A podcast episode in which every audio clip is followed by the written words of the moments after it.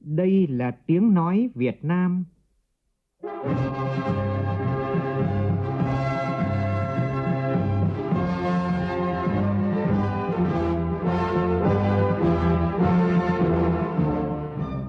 là tiếng nói Việt Nam, phát thanh từ Hà Nội, thủ đô nước Cộng hòa xã hội chủ nghĩa Việt Nam.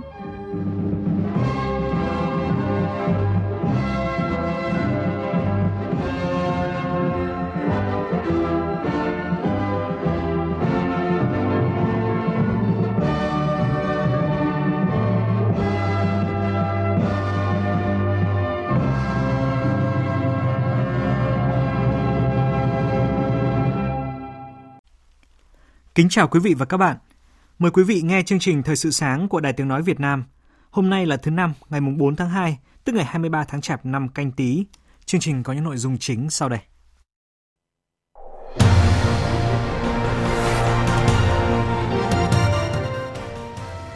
Đoàn Chủ tịch Ủy ban Trung ương Mặt trận Tổ quốc Việt Nam tổ chức hội nghị hiệp thương lần thứ nhất để thỏa thuận về cơ cấu, thành phần, số lượng người được giới thiệu ứng cử đại biểu Quốc hội khóa 15.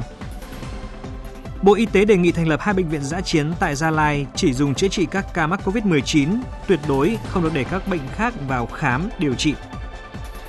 Trong ngày tiến ông công ông táo về trầu trời ngày hôm nay, chúng tôi giới thiệu đến quý vị một làng nghề độc đáo ở xứ Huế chuyên nặng tượng ba vị táo quân.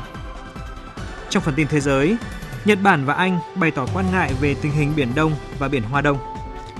Indonesia triển khai xét nghiệm bằng máy thở tại các nhà ga. Phương pháp này được đánh giá có hiệu quả và chính xác hơn nhiều so với các phương pháp xét nghiệm nhanh khác. Cũng trong chương trình sáng nay, mời quý vị và các bạn cùng nghe bình luận của biên tập viên Đài tiếng nói Việt Nam với nhan đề gìn giữ trạng thái bình thường mới.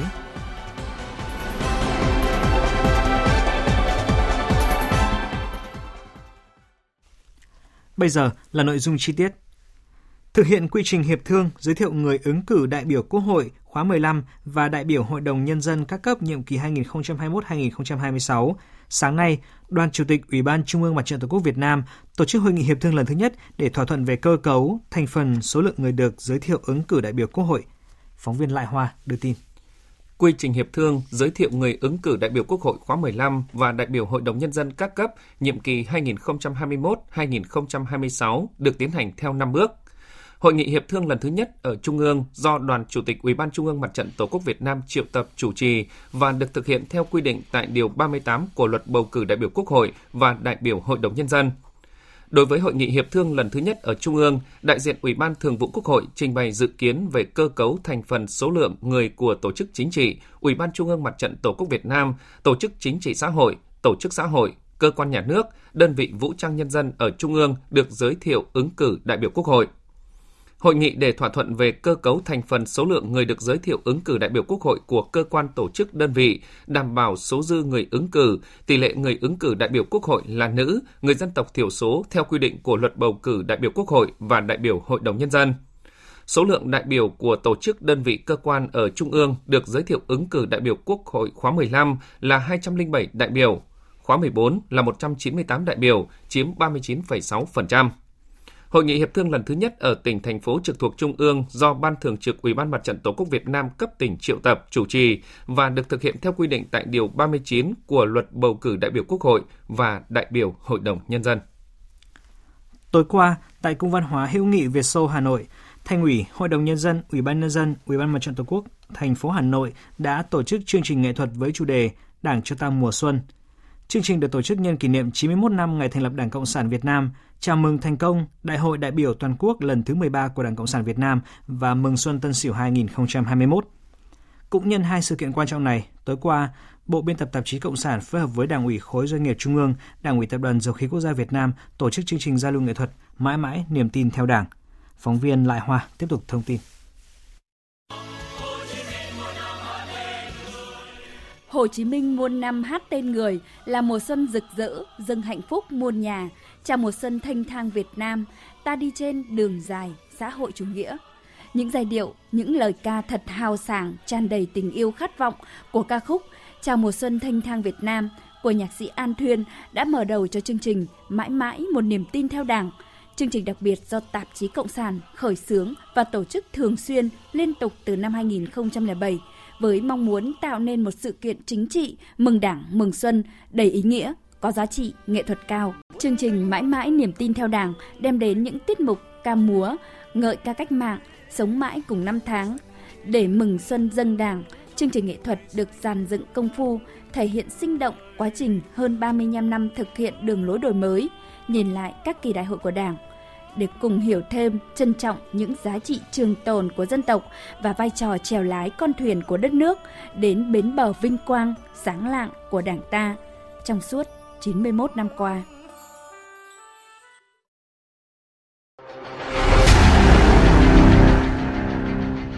Đẩy lùi COVID-19, bảo vệ mình là bảo vệ cộng đồng.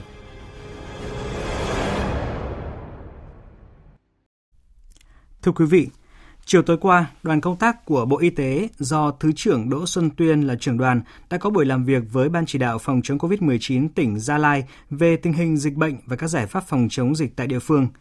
Nguyễn Thảo, phóng viên Đài tiếng nói Việt Nam thường trú tại Tây Nguyên, phản ánh.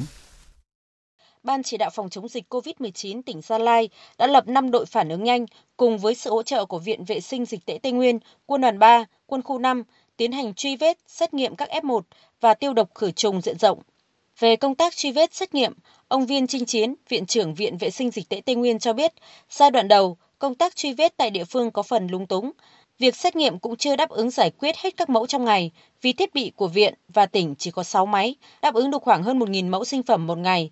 Dự kiến Viện Pasteur Nha Trang hỗ trợ thêm cán bộ và máy xét nghiệm thì công suất có thể đáp ứng thêm 1.500 mẫu sinh phẩm một ngày. Tại buổi làm việc, Thứ trưởng Bộ Y tế Đỗ Xuân Tuyên đề nghị tỉnh kích hoạt lại toàn bộ hệ thống phòng chống dịch tại tất cả các địa phương, kể cả các địa phương chưa có ca dương tính, nâng công suất xét nghiệm lên 3.000 mẫu sinh phẩm một ngày. Thứ trưởng Đỗ Xuân Tuyên cũng đề nghị tỉnh xây dựng hai bệnh viện dã chiến, đó là bệnh viện dã chiến ngay tại trung tâm y tế huyện Yapa, làm nơi điều trị bệnh nhân COVID-19 tại các huyện lân cận. Tại thành phố Pleiku, đề nghị thành lập bệnh viện dã chiến ở khu điều trị chất lượng cao gần bệnh viện đa khoa tỉnh Gia Lai, Cùng với đó là chuẩn bị mọi mặt về nhân lực, trang thiết bị, quy trình tiếp nhận và điều trị bệnh nhân, đảm bảo có khu vực điều trị bệnh nhân nặng. Cục khám chữa bệnh cùng với bệnh viện Bạch Mai, cùng với bệnh viện Trợ Rẫy, cùng với Sở Y tế của Gia Lai là các anh phải hướng dẫn bằng được cái công tác phòng chống dịch ở bệnh viện có ca bệnh. Để chúng ta sẵn sàng đưa cái lực lượng vào đấy. Và sau đó thì các đồng chí phải xây dựng ngay một cái phương án phương án bệnh viện giã chiến. Giống như các tỉnh khác, tôi đề nghị các đồng chí quyết định là khu vực nào bắt buộc người dân phải đeo khẩu trang. Ví dụ nơi công cộng này, nơi bến tàu, bến xe này, đúng không? Nơi vân vân là phải đeo khẩu trang và không đeo khẩu trang là lập biên bản xử phạt theo nghị định 117 trong khi đó, Thanh Nga, phóng viên Đài tiếng nói Việt Nam thường trú khu vực Đông Bắc đưa tin, Trung tâm Kiểm soát bệnh tật tỉnh Hải Dương hôm qua phát hiện 37 công nhân công ty Poyun tại khu công nghiệp Cộng hòa thành phố Chí Linh dương tính với virus SARS-CoV-2. Trước đó, các trường hợp này có kết quả xét nghiệm âm tính lần một. Cũng trong hôm qua, các địa phương ở Hải Dương đã xác định và truy vết được 482 F1, gần 2.000 F2 và đã cách ly theo quy định. Tối qua, kết luận phiên họp Ban chỉ đạo phòng chống dịch COVID-19 thành phố Hà Nội, Phó Chủ tịch Ủy ban nhân dân thành phố Trử Xuân Dũng đề nghị các địa phương và đơn vị liên quan tiếp tục đẩy nhanh việc truy vết, khoanh vùng xét nghiệm không chỉ dừng ở các trường hợp F1 mà cả F2, F3.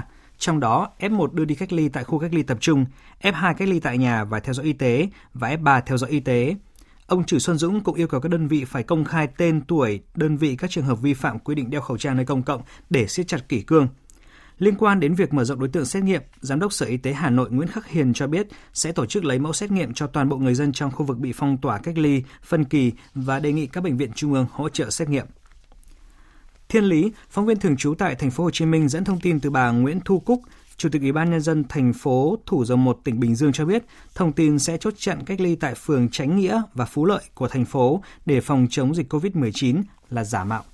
Hiện tại, thành phố Thủ Dầu Một chỉ thực hiện phong tỏa khu phố 5, một phần khu phố 3, 6 và 7 của phường Phú Hòa do liên quan đến ca mắc COVID-19. Bệnh nhân 1843 là nữ sinh viên của trường đại học Thủ Dầu Một. Các khu vực còn lại của phường Phú Hòa thực hiện một phần theo chỉ thị số 16 của Thủ tướng Chính phủ. Đối với các phường Phú Cường, Phú Lợi, Phú Thọ và Chánh Nghĩa thực hiện theo chỉ thị số 15 của Thủ tướng Chính phủ. Cụ thể, yêu cầu người dân tại ở tại nhà chỉ ra ngoài khi thực sự cần thiết, tạm đóng cửa các cơ sở kinh doanh dịch vụ không cần thiết, thực hiện nghiêm việc giữ khoảng cách tối thiểu là 2 mét khi giao tiếp. Hiện tại, tình hình dịch bệnh trên địa bàn thành phố đang được kiểm soát tốt. Các trường hợp F1 của bệnh nhân 1843 đều được giả soát đưa đi cách ly theo quy định. Lãnh đạo thành phố Thủ Dầu Một khuyến cáo người dân không đăng tải, chia sẻ các thông tin sai sự thật, thông tin chưa được kiểm chứng. Nếu vi phạm sẽ bị xử lý nghiêm theo quy định của pháp luật. Hôm nay, học sinh các tỉnh Lào Cai, Bắc Giang, Hà Tĩnh, Quảng Bình, Đắk Nông và Đồng Nai sẽ được nghỉ học để phòng chống dịch bệnh. Sở Giáo dục các địa phương cũng khuyến cáo trong thời gian học sinh sinh viên nghỉ học, các đơn vị bố trí hợp lý cán bộ, giáo viên, nhân viên trực trường, vệ sinh trường lớp học, thường xuyên giữ mối liên hệ với phụ huynh để nắm tình hình và có biện pháp quản lý học sinh sinh viên chấp hành nghiêm túc các quy định về phòng dịch tại địa phương và việc tự học tại nhà. Tại Cần Thơ, Sở Giáo dục Đào tạo vừa tổ chức đoàn kiểm tra đột xuất tình hình triển khai dạy trực tuyến tại một số điểm trường phổ thông trên địa bàn thành phố. Tất cả các điểm trường đều đảm bảo 100% giáo viên sử dụng phần mềm giảng dạy trực tuyến, hơn 98% học sinh tham gia học trực tuyến. Phóng viên Hồng Phương, thường trú tại đồng bằng sông Cửu Long đưa tin. Cần Thơ triển khai dạy học trực tuyến từ ngày 2 tháng 2 đến ngày 6 tháng 2.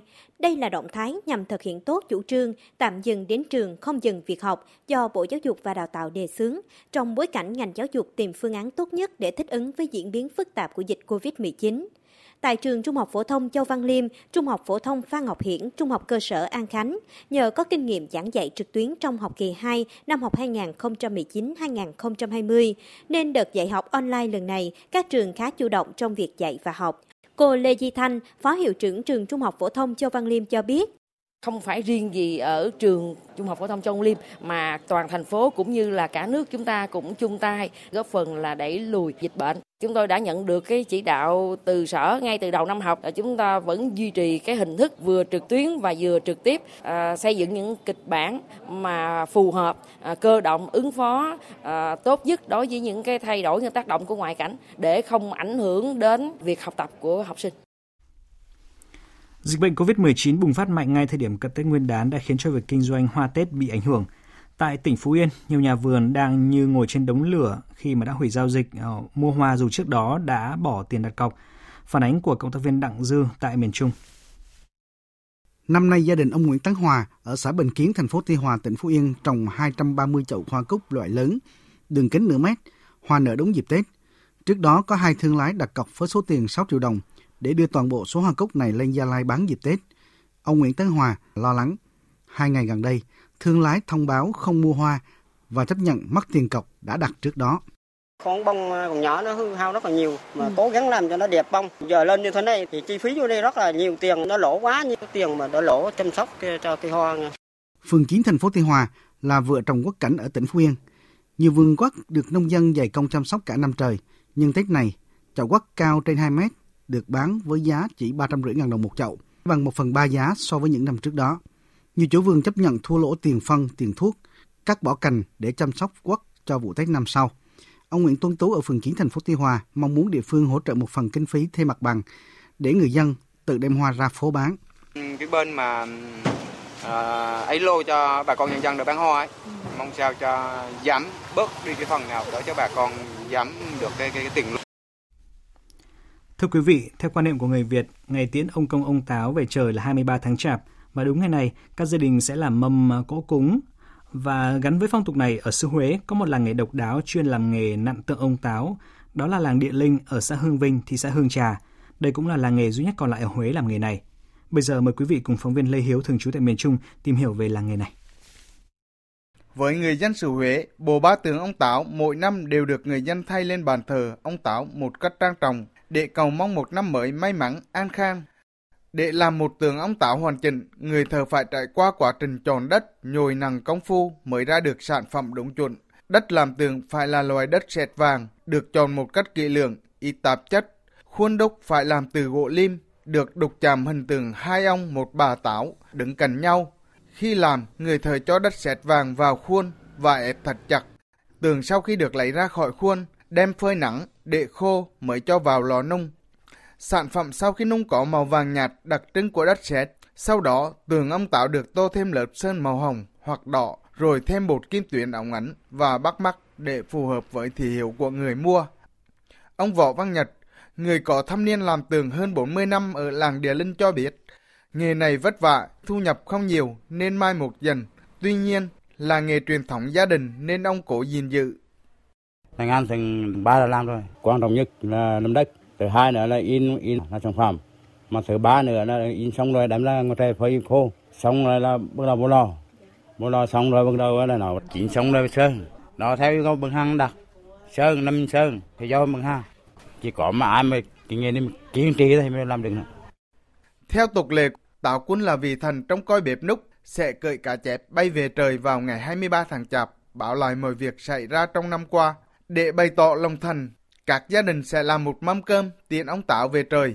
Cùng với việc chuẩn bị mâm cơm, bàn thờ ông Công, ông Táo cũng được các gia đình lau dọn sạch sẽ, tường ông Táo được thay mới để cầu một năm mới may mắn đủ đầy.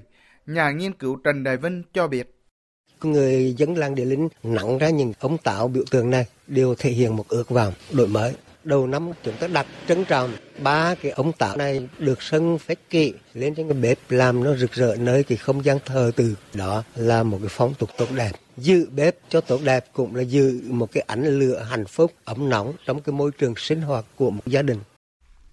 Công nhân nói về lễ tiễn táo quân về trời, chúng tôi xin gửi đến quý vị thính giả cả nước một thông điệp giản đơn, thả cá, không thả túi ni lông, Ngoài ra vẫn còn một số người dân mang đồ thờ cúng bày biện trên ban thờ như là bát hương, bình hoa, chân hương thả xuống sông hồ khi mà dọn dẹp nhà vào dịp cuối năm.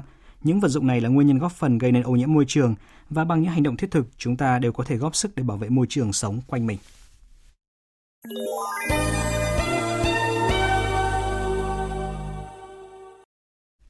Xin chuyển sang phần tin thế giới. Kết thúc cuộc họp trực tuyến diễn ra hôm qua, Ngoại trưởng và Bộ trưởng Quốc phòng hai nước Nhật Bản và Anh ra tuyên bố chung bày tỏ quan ngại về tình hình tại biển Hoa Đông và Biển Đông, trong đó bày tỏ phản đối mọi nỗ lực đơn phương nhằm thay đổi hiện trạng các vùng biển này. Tuyên bố chung của Ngoại trưởng Nhật Bản Toshimitsu Motegi, Bộ trưởng Quốc phòng nước này Nobuo Kishi cùng với hai người đồng cấp phía Anh là Dominic Raab và Ben Wallace tái khẳng định tầm quan trọng của việc duy trì tự do hàng hải và hàng không trên Biển Đông, đồng thời kêu gọi tất cả các bên thực hiện tự kiềm chế và kiềm chế các hoạt động có khả năng làm gia tăng căng thẳng. Tại cuộc họp với người đồng cấp Nhật Bản Nobuo Kishi, Bộ trưởng Quốc phòng Anh bày tỏ London mong muốn tăng cường hợp tác quốc phòng và an ninh với Tokyo. Anh mong muốn được triển khai tàu sân bay HMS Queen Elizabeth tới vùng biển Ấn Độ Dương, Thái Bình Dương trong năm nay. Tòa án Công lý Quốc tế hôm qua ra phán quyết khẳng định có thẩm quyền xét xử vụ kiện do Iran đệ trình chống lại các lệnh trừng phạt của Mỹ. Trước đó, phía Mỹ đã bác bỏ động thái này của Iran và cho rằng việc nước Cộng hòa Hồi giáo viện dẫn Hiệp ước hữu nghị ký năm 1955 là không có cơ sở pháp lý. Iran đã đưa vụ việc ra trước tòa án công lý hồi năm 2018 sau khi chính quyền của cựu Tổng thống Mỹ Donald Trump quyết định rút khỏi thỏa thuận hạt nhân năm 2015 và tái áp đặt trừng phạt nhằm vào nước Cộng hòa Hồi giáo. Theo thẩm phán chủ tọa Abdul Kawi Yusuf, các thẩm phán nhận thấy là hiệp ước hữu nghị được ký nhiều thập kỷ trước cuộc cách mạng Hồi giáo năm 1979 và trong bối cảnh mối quan hệ Mỹ-Iran ngày một xấu đi có thể được sử dụng làm cơ sở thẩm quyền của tòa.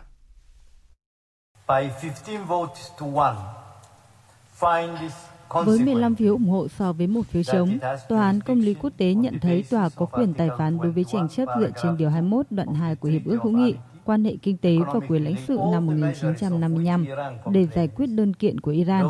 Tòa cũng nhận thấy rằng tất cả những biện pháp mà Mỹ thực hiện và được nêu trong đơn kiện của Iran đều nhằm mục đích làm suy yếu nền kinh tế của Iran. Những phản đối khác của Mỹ đối với vụ kiện cũng bị bác bỏ. Tuy nhiên, quyết định cuối cùng dự kiến sẽ phải mất ít nhất vài năm. Phát biểu tại buổi họp báo của Bộ Ngoại giao Trung Quốc, người phát ngôn Uông Văn Bân hôm qua phủ nhận các cáo buộc về sự can dự của Trung Quốc đối với những diễn biến chính trị tại Myanmar. Tin của phóng viên Đài tiếng nói Việt Nam thường trú tại Bắc Kinh, Trung Quốc. Người phát ngôn Bộ Ngoại giao Trung Quốc Uông Văn Bân khẳng định các cáo buộc cho rằng Trung Quốc ủng hộ hoặc ngầm đồng ý cho cuộc đảo chính tại Myanmar là không có căn cứ. Với tư cách là quốc gia láng giềng hữu hảo của Myanmar, Trung Quốc mong muốn các bên ở Myanmar xử lý thỏa đáng bất đồng, duy trì ổn định đời sống chính trị xã hội trong khuôn khổ hiến pháp và pháp luật của nước này. Cũng tại buổi họp báo, ông Uông Văn Bân đã thông báo về lập trường của Trung Quốc tại cuộc họp của Hội đồng Bảo an Liên Hợp Quốc về tình hình Myanmar hôm 2 tháng 2. Theo đó, Trung Quốc mong muốn các bên tại Myanmar tôn trọng nguyện vọng và lợi ích của người dân thông qua đối thoại nhằm xử lý thỏa đáng bất đồng cũng như duy trì ổn định đời sống chính trị tại đây. Hội đồng Bảo an Liên Hợp Quốc đã có cuộc họp kín về tình hình Myanmar hôm 2 tháng 2, tuy nhiên chưa thể ra được tuyên bố chung một số thông tin cho rằng Trung Quốc và Nga yêu cầu thêm thời gian để thảo luận về tình hình tại đây. Việc dò dỉ thông tin về tài liệu và nội dung cuộc họp của Hội đồng Bảo an cũng khiến Trung Quốc kịch liệt phản đối. Người phát ngôn Uông Văn Bân nhấn mạnh, điều này không phù hợp với các quy tắc làm việc của Hội đồng Bảo an cũng như sự đoàn kết và tin cậy giữa các thành viên. Chuyển sang các tin liên quan đến dịch COVID-19. Theo thống kê của Wondermeter, tính đến 22 giờ đêm qua theo giờ Việt Nam, toàn thế giới ghi nhận hơn 104 triệu ca nhiễm COVID-19. Các nước Mỹ Latin và Caribe đã ghi nhận số ca tử vong do COVID-19 vượt qua mức 600.000 ca. Nhằm ngăn chặn sự lây lan của đại dịch, Indonesia hôm qua đã triển khai xét nghiệm virus SARS-CoV-2 trên diện rộng bằng máy phân tích hơi thở tại các nhà ga ở nước này. Bước đầu, phương pháp xét nghiệm đã nhận được phản hồi tích cực. Máy phân tích hơi thở này có tên gọi là Genos, do các chuyên gia Đại học Gaza, Maza sáng chế. Máy hoạt động bằng cách phát hiện các hợp chất hữu cơ dễ bay hơi có chứa virus SARS-CoV-2 từ hơi thở của bệnh nhân.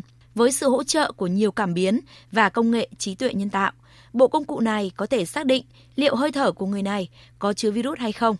Máy Genos được cho là hiệu quả và chính xác hơn nhiều so với các phương pháp xét nghiệm nhanh khác Phát biểu với báo giới, người đứng đầu nhóm phát triển máy Genos, ông Kowet Chiana nói.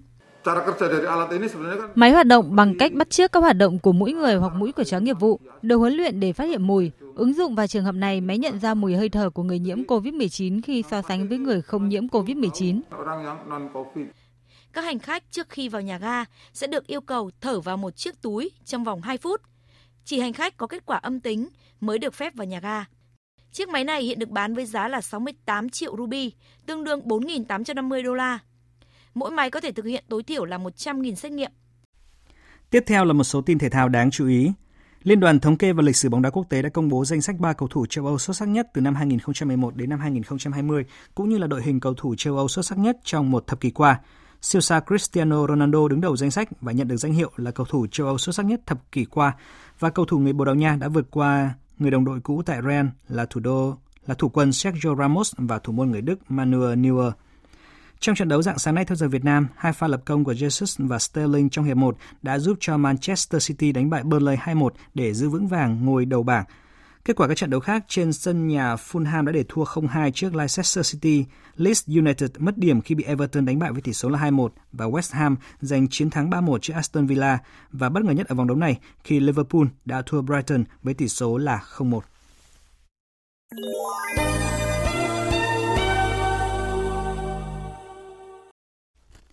Thưa quý vị, xuân đang đến rất gần hòa cùng không khí hân hoan chào mừng thành công tốt đẹp của Đại hội đại biểu toàn quốc lần thứ 13 của Đảng Cộng sản Việt Nam.